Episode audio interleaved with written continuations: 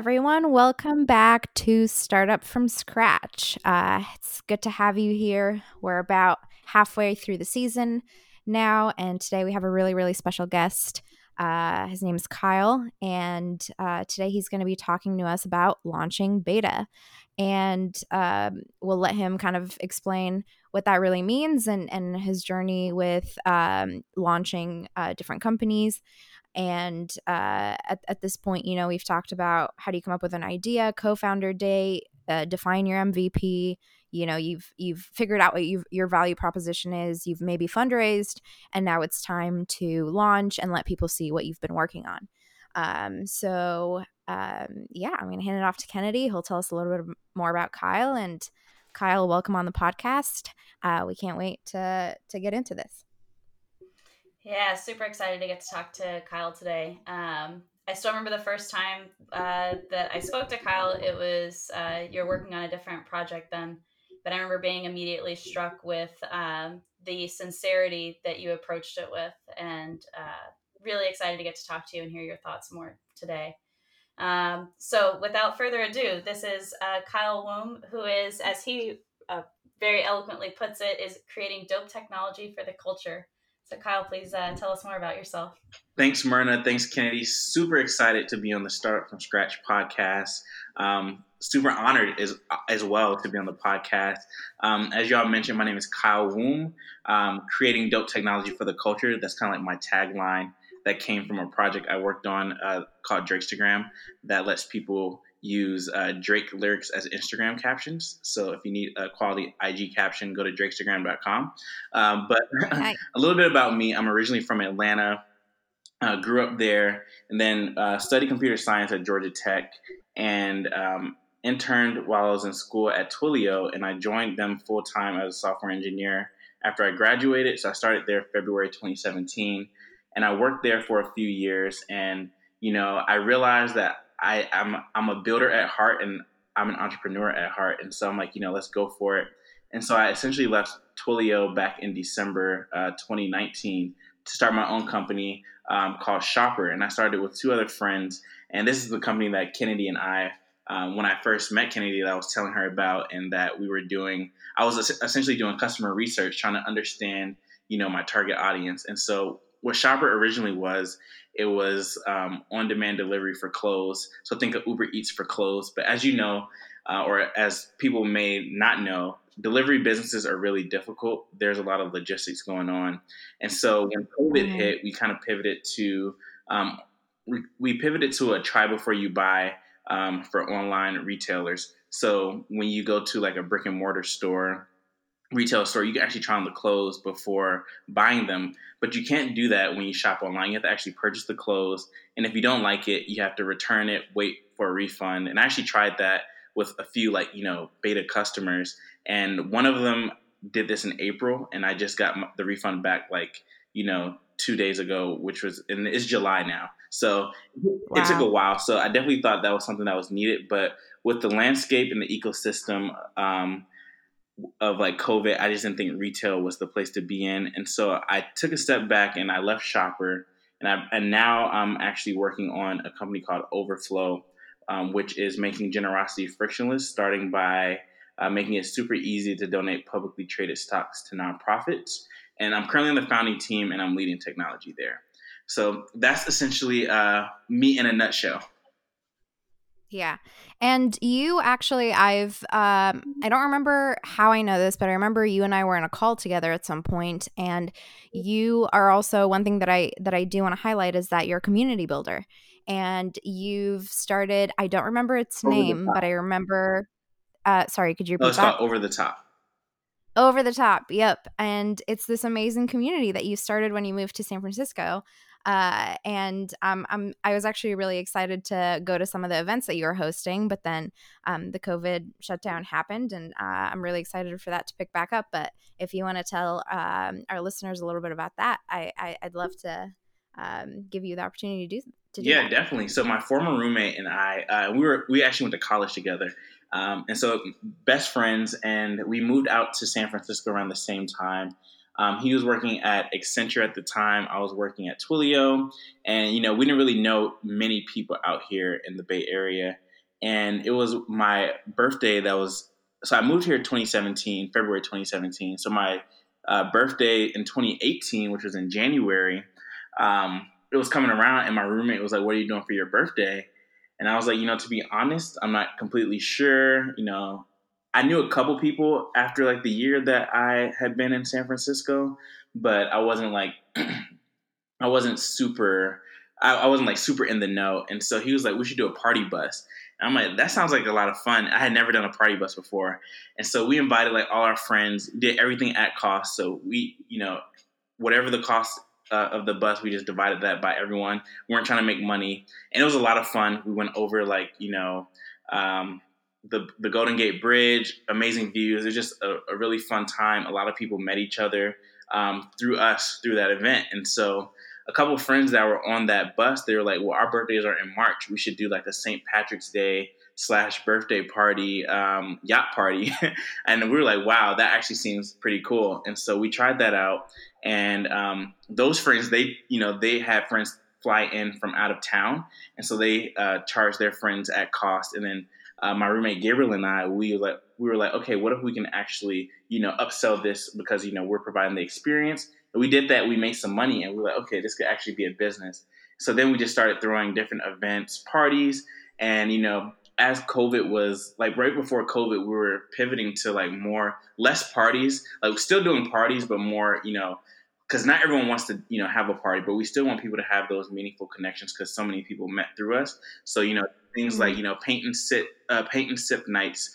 And one thing that we're thinking about in October, if things are back to normal and people can gather, is like kind of like a, a party for a purpose type thing where it'd be a voter registration drive and so, in order to get in, you have to actually, you know, register uh, to vote, and you have to be, you know, confirmed to register if you're eligible, you know, at least to uh, vote. And so that we can really um, engage people civically as well. So we really want to be able to just create a cool community where people can come together, have fun, and also, you know, connect on a professional level.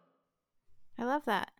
Um, it, it, sounds like you've started um, kind of a host of things from things that are more um, to, to get people together and, and community based to, you know, an, an online marketplace. So um, tell us a little bit more about, you know, what launching beta looks like. I know that um, people can sometimes be stuck in a uh, my my my MVP is not is not perfect, it's not ready, and uh, kind of trying to perfect all the pieces. But uh, what what does launching beta mean mean to you?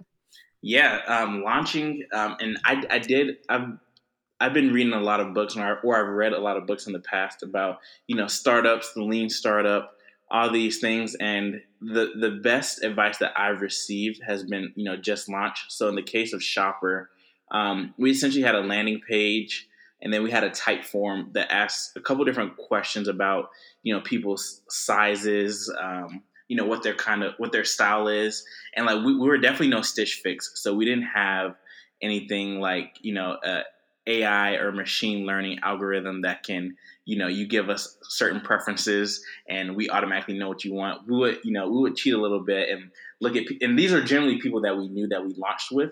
And so it wasn't even like a big loud launch. It was like starting with family and friends. And so we were, so we were like okay what kind of clothes do you like? Or we would look at their instagram and we would try to uh, find things that way. And we actually got a lot of great feedback through that. And one thing I think we did neglect though, it was talking to people. And so that's kind of when I realized I need to talk to people more. So that's when actually when I reached out to Kennedy and uh, Kennedy was like, I hate shopping. and so I was like, okay.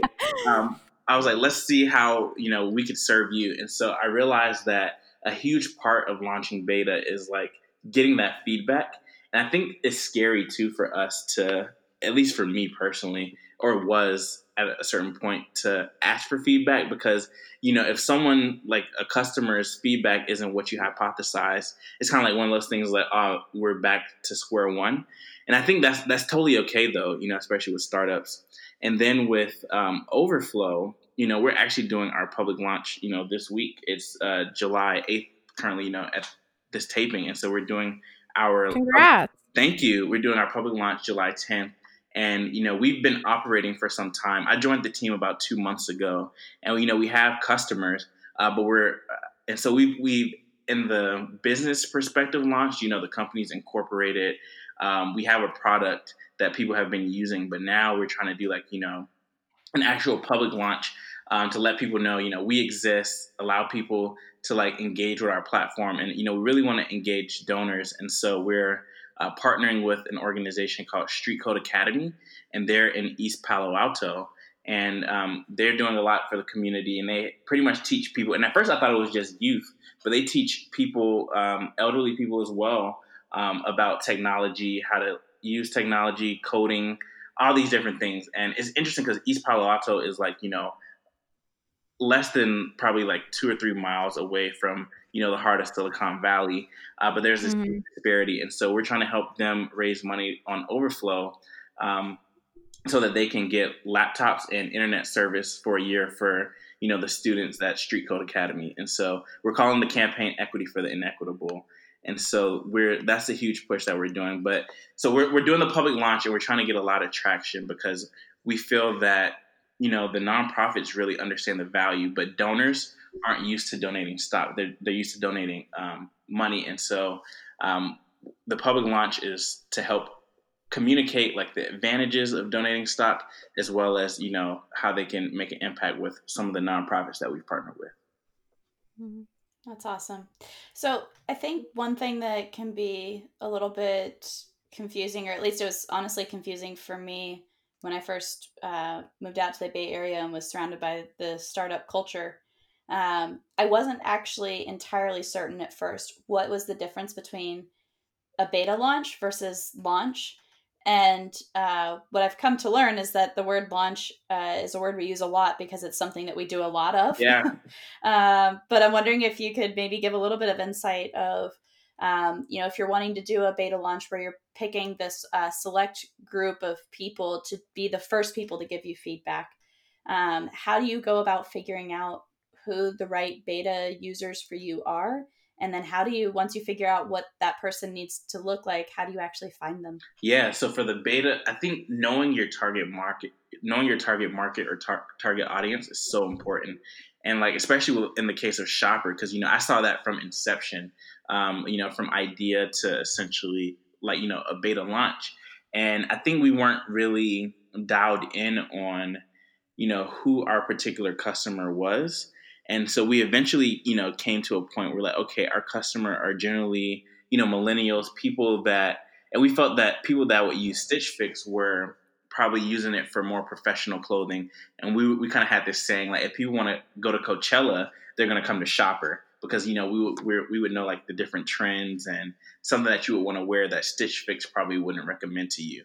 Um, mm. And so we were like, okay, let's start. And because we know that demographic so well, we were like, okay, let's start with friends and family. And generally, I think we started with those people because, and this is and this is a consumer business, but we started with those people because you know I feel like the stakes were pretty low. It's like it's great feedback, uh, and we definitely wanted to also charge too because I feel like if you give away a service and you don't charge people, I feel like the quality of feedback isn't the same.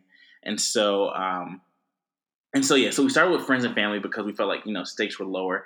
And I think once you know you kind of get past that beta launch phase, and as you're starting to prove your hypothesis, I think that's when it's like okay, let's start to get people we don't know um, and in the case of uh, B2B, like business to business businesses, um, in that case, I think um, it's also kind of like starting small too. So, like a lot of the nonprofits that we are working with are local nonprofits. Um, they aren't like they aren't huge, but they they're making huge impacts though. They're so they're still impactful. Uh, but we're starting with them um, because we have relationships there. So I always say like start with relationships when you know you're, when you're launching beta people that you know that will you know give you feedback and give you honest feedback and i think as you continue to grow and get that feedback and hone the product then you know fanning out to people that you don't know so then you know getting like the big nonprofits for example in our case of overflow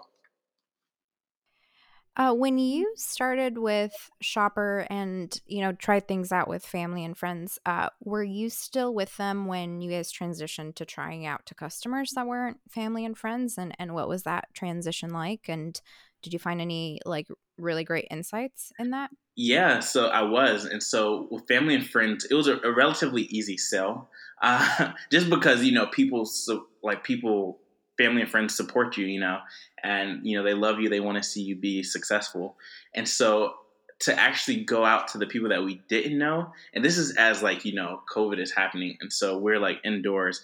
And but bef- actually before like a few weeks before covid happened what we would do is we would go to different like meetups networking events conferences kind of just like pass out flyers. And we were just being really scrappy. And we were like hey try this out. You know it's free for your first you know use uh, those kind of things. And and then also another tactic that we use to get people we didn't know we're just experimenting with like Facebook and Instagram ads. And with both of those, like, you know, passing out flyers to people we didn't know and Facebook and Instagram ads, people were more skeptical, I think, um, to because we we integrated Stripe into our website to collect, you know, payment, and we really wanted to, you know, get that payment to kind of like get that validation that people would use this service. And so what would happen is people would go to our Typeform, fill out information, and some people like we had two kind of paths. People can sit people that already knew what they wanted. They could just like paste a link uh, from like say for example H and M. They could paste a link to like uh, some pants that they wanted, or some people wanted to be styled. But either way, once you finish the Typeform, that's when we would ask for payment, and we saw a huge drop off there. And I think the biggest piece is that people didn't know who we were, and there was kind of like that lack of credibility uh, when it comes to like you know, they're like, who's this startup? Are they just trying to scam me, take our money? And so I think when it comes to like working with people you don't know, it's, it's building up a reputation.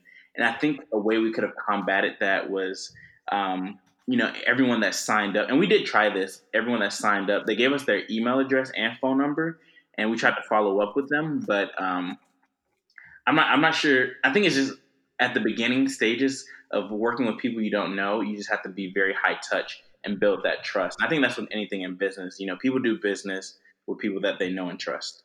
It's very interesting. I, I think that one of the that that piece of how you establish that early trust i think that is so much of the challenge that a lot of the time uh, i tend to think of beta testing more about it being product testing but I, it's actually it's not just the product in terms of the tool that you think about building it's you're also testing your entire approach to the market. Can right. you communicate your value proposition to people in a way that enables enough trust to overcome those barriers? Um, and I think that's an interesting aspect of like approaching a beta launch is that you're not going to put the money behind it that you would a bigger launch, yep. right? Because you haven't validated enough to justify that kind of spend yet. Yep. But as a result, it completely changes how you reach people because there are literally different tools that exist and that you implement if you are doing a broad launch, which in some ways is easier to establish credibility through because you can appear like you're a larger, more established entity. Yeah. Whereas when you're doing that smaller launch and you're saying, hey, this is small, this is new, this is the beginning, you have no choice but to address the the absence of a past track record. Um, and I think it comes back to a lot of the things that Elle talked about in our first episode, which is about this ability to transfer what your personal brand is and to be able to use the trust in the personal brand and then the personal rapport that you establish and being able to transfer that trust to your business. Oh, absolutely. Um, and I think I think the beta launch is such a high test point for that. No, definitely. And I think yeah, converting that kind of like social currency that you have um, you know, the personal social currency into the business, I think is huge. And especially starting with family and friends, because I think once you kind of, you know, create a, a great experience for them, you know, they have people in their network that you don't know. They may be, you know, one to two degrees away. However, you know, I don't personally, I wouldn't personally know them. So I think that's kind of how, you know, once you figure out you have a good product and then, you know, your family and friends start to evangelize, then, you know, their family and friends um, and it, it kind of it creates that network effect. Um, but I think that part is I think the is really is really important to stick that you know that beta, and it's okay. It's not going to be right the first time, and that's totally understandable. But I think you know keep working at it and like you know using that social currency. Um, I think that's um, the way to get closer to you know having those people that you don't know become customers of your company of your business yeah completely agree um, i do have a question for you in terms of what happens when you know your your beta launch maybe doesn't go as expected um, and especially if, if you have maybe investors in the picture by now um, what are how, how do you go about that? How do you explain you know how things um, how things went or, or why you got the results that you did or, or didn't um, and and how do you move forward from that? That's a good point. I actually haven't encountered that problem just yet um, with shopper we actually hadn't received any um, any funding uh, but with overflow so we've received funding um, and so uh, we've received a little bit of funding. We raised a pre-seed round, and you know, with this launch, we're really hoping to, um, you know, really engage donors uh, with the with the partnership of Street Code Academy. And so, um, I think one of the things though is like, no, nothing's ever going to be perfect, and I think that's the thing that working in startups we have to understand is that you know things aren't perfect, but it's like, what did you learn? Um, and I think that the learning the learning piece is the the most valuable piece. Whether things went right or went wrong, it's like why did things go right or why did things go wrong? And I think also like you know because we do have investors, like being able to lean on our investors for advice, you know, based on our observations or behaviors. I think that's kind of like you know the approach we're gonna take. Like okay, well this isn't working out um, you know, what what do you think about this? And you know, also like tapping into our network of founders like you all and other people. But you know, we're we're hoping for a successful launch. But I think it's okay not to have a quote unquote successful launch or be on like you know the front page of Product Hunt and all those things. But I think just understanding why and understanding how you can like you know improve and you know when you relaunch kind of how kennedy was saying that you know we we launch and then you know we launch so many times. So learning from the previous launch and, and relaunching whether it's you know just the way you message it to your customers or like your product but i think the learning piece is the most important part. Totally.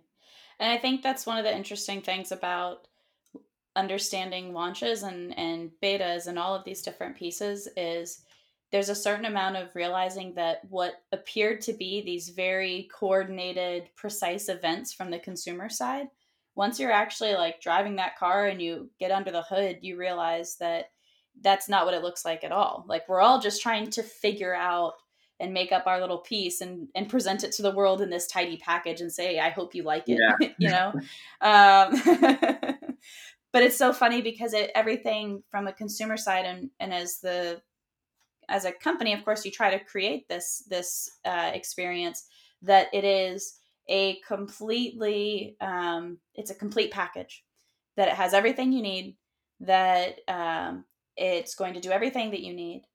And i think it's very fascinating because in reality we're hoping that that's true. And we're hoping that when we say that that to the customer that the customer agrees with us right? Right uh, and such a such a delicate balance. It is. It's like I feel like there's that level of confidence needed because you know no one wants to buy anything from someone that they're not even confident about themselves. I feel like there's that confidence needed, but then I think, and I think that's also when it comes to like you know early adopters. I feel like people that are early adopters and people that know like your company is a startup.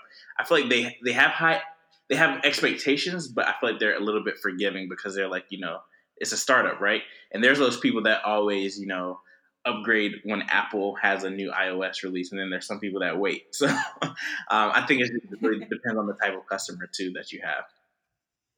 Totally. What what's been the biggest challenge that you've encountered in trying to to get a beta launch actually off the ground? Hmm. I think the biggest encounter, uh, well, the biggest problem that I've encountered has just been the marketing piece. So I have like an engineering background, and so, you know, I can build, and I'm a builder at heart. But I think the the most difficult part for me has been marketing. It's like, you know, how do we effectively, you know, get this out to the masses and entice people to actually want to use this, want to try this out, or at least look into it. And so I think that's the the, the most difficult part. Um, and also, I think more than that too is just like you know what are we measuring um, and like kind of coming up with those metrics like what are we even measuring from a launch are we you know, looking to get revenue from it? Are we looking, you know, just for you know brand awareness. Um, but yeah, I, w- I would say like the marketing piece for me has been the most difficult part. Uh, Kyle, we should start a support group for each other. I'm completely in your boat. Yeah, mar- marketing is hard, and it's like it's so hard. you really have to understand like people, you know. And I feel like I'm a people person. I'm a people person, but you just really have to understand people and what like what gets them. yeah, I think it's the challenge of understanding what motivates people that aren't at all like you. Yeah, and and that at least for me, that's where I keep struggling. Is I'm like well, I don't know how to do this kind of campaign because I generally hate them and ignore them. Exactly. but I know they're effective. I personally never click on Instagram ads, never. So I'm just like, wow, people actually like shop on Instagram. That's like new to me. Oh, absolutely. Um, I'm definitely one of those victims. Uh, absolutely. Uh, but this is something that Kennedy and I actually talk about quite a bit, um, which is like marketing and uh, brand awareness and what makes a successful, um, you know, launch or even um, a successful company, especially especially when it comes to something like you know your first company shopper, which is based on uh, people engaging, trusting you, wanting wanting to buy something from you. Um, and uh, one thing that I had come across uh, this week that I thought was really interesting is um, that when you when people go to an Instagram page or they go to your website, um, there's almost like this super key piece of like the emotion evoked by by what they see and how mm-hmm. your brand needs to be almost a way for them to express their identity um, and how that is such an interesting thing to think about and um, i feel like companies that do really really great marketing make it seem so easy like you go you love it you want to wear their clothes you want you want to wear their logo um, and, and and you want to you want to give them your money and a lot of it has to do with like what they've done and said to kind of play on on the subconscious and, and make you feel like this is something that you know you want to you want to be a part of or something that represents you. And uh, it's very interesting. Uh, it's very tricky and, and i think yeah. it's very cool. Um, yeah it's definitely fascinating to me. Yeah. Yeah. Yeah oh that's the best part right is that it, it is endlessly fascinating. And it is a once you get to a certain point, it becomes very data driven. Yeah. Um, and so, like, there's this moment where it starts off feeling very uh, vague and amorphous and subjective. And then at a certain moment, it just, the coin flips and it's nothing but numbers and data crunching and iterations based off of the performance. Yeah. Um, and it's such an incredible transition that occurs in such a such a small amount of time. Yeah, I hear all these like startup stories about people, you know, it's like, you know, they try different things, they don't work, and then they do one thing and then they kind of they reach product market fit and it seems like, you know, at that point it's like it's like autopilot. It's like you're still I guess if we're using like a plane or a rocket analogy, it's like you're still, you know, going higher, you know, trying to reach a higher altitude. But at that point, it's like, you know, just how do we get this thing to grow? Uh, but I think once you get that formula of like, okay, this works, this resonates with my customers, people want to use it. I think I, I just think that's amazing. So that's that's what I'm dreaming of right now. And I think a lot of people dream of like, you know, product market fit and like how do we get this to actually take off and then at that point we can just use metrics from you know previous customers you know how facebook has like the lookalike audience and you can say, okay, these are people that are like my customers. How do we actually like engage them? Yeah. Yeah, I think one of the um, one of the things that I think has been a challenge that at least I'm navigating for the first time um, is putting together those pieces of the marketing and the beta launch and trying to look for early signals of yeah. traction because you don't want to spend a ton of money and only to discover that you never really had product market fit. What you had was a very expensive customer acquisition process that eventually forced people onto your platform. Um, but at the same time, it's like you want to have enough traffic volume to know that it's actually your message that's not working and not that you didn't give it a chance to be heard. Um, and so it's it's such an interesting kind of balancing act of I think more than anything, it's about figuring out if you're asking the right questions. Yeah. Because I think that's really where it, it ends up like making or breaking the betas did you ask the right questions to find the right answers, right? Sort of like the idea of don't don't pivot if you don't understand why you're pivoting. Yep. Um, but also like don't don't move till you understand why. Yeah, and I think another thing that I'm learning too is like you know not taking everything for face value, like even what your customers say, and like drilling down into the why. And so like they may say, oh, um, you know, I I don't have a good example, but they may say something about your product or something that they want or that they would like to see, or maybe why they don't like your product. And what I'm learning now is to say, well, why is that? You know, kind of do like the whole five whys. And I think, you know, to that mm-hmm. fifth why, and you drill deeper, you really get like those insights. And I think that's really helpful. Um, but yeah, I think the biggest thing that I'm learning is like you know talk to the customer. That's like um, the the important thing. And I did Y Combinator a startup school that they usually do, and I know there's like one of those in one of the sessions, one of the talks. They're like, you know, if you're not talking to your customers, then you know you're kind of like flying uh, flying blind. And I think by talking to you know customers, that's like an opportunity to even get the marketing right because once you know we're able to understand their pain points then we're able to effectively, you know, say, you know, our product does this, and you know, it alleviates that pain point. But it, it's really difficult, and it, you know, that also varies business by business. So um, there's there's no magic there's no magic pill uh, for it. yeah, totally. I was wondering, um, when is like a good point or or a threshold that you feel like companies should meet between you know, doing user interviews and finally launching beta? Yeah, um, to be honest, I'm not even sure. And like in the case of Shopper, we we like we kind of had a, a, a, a hypothesis, and we we did like a little customer or user interviews, but we didn't really like intensively do user interviews, and so we kind of just like launched. But you know, if I were to do it all over again, I definitely would have done a, a lot more user interviews, interviewed a whole lot more people, um, probably on the order of like you know 100, 200.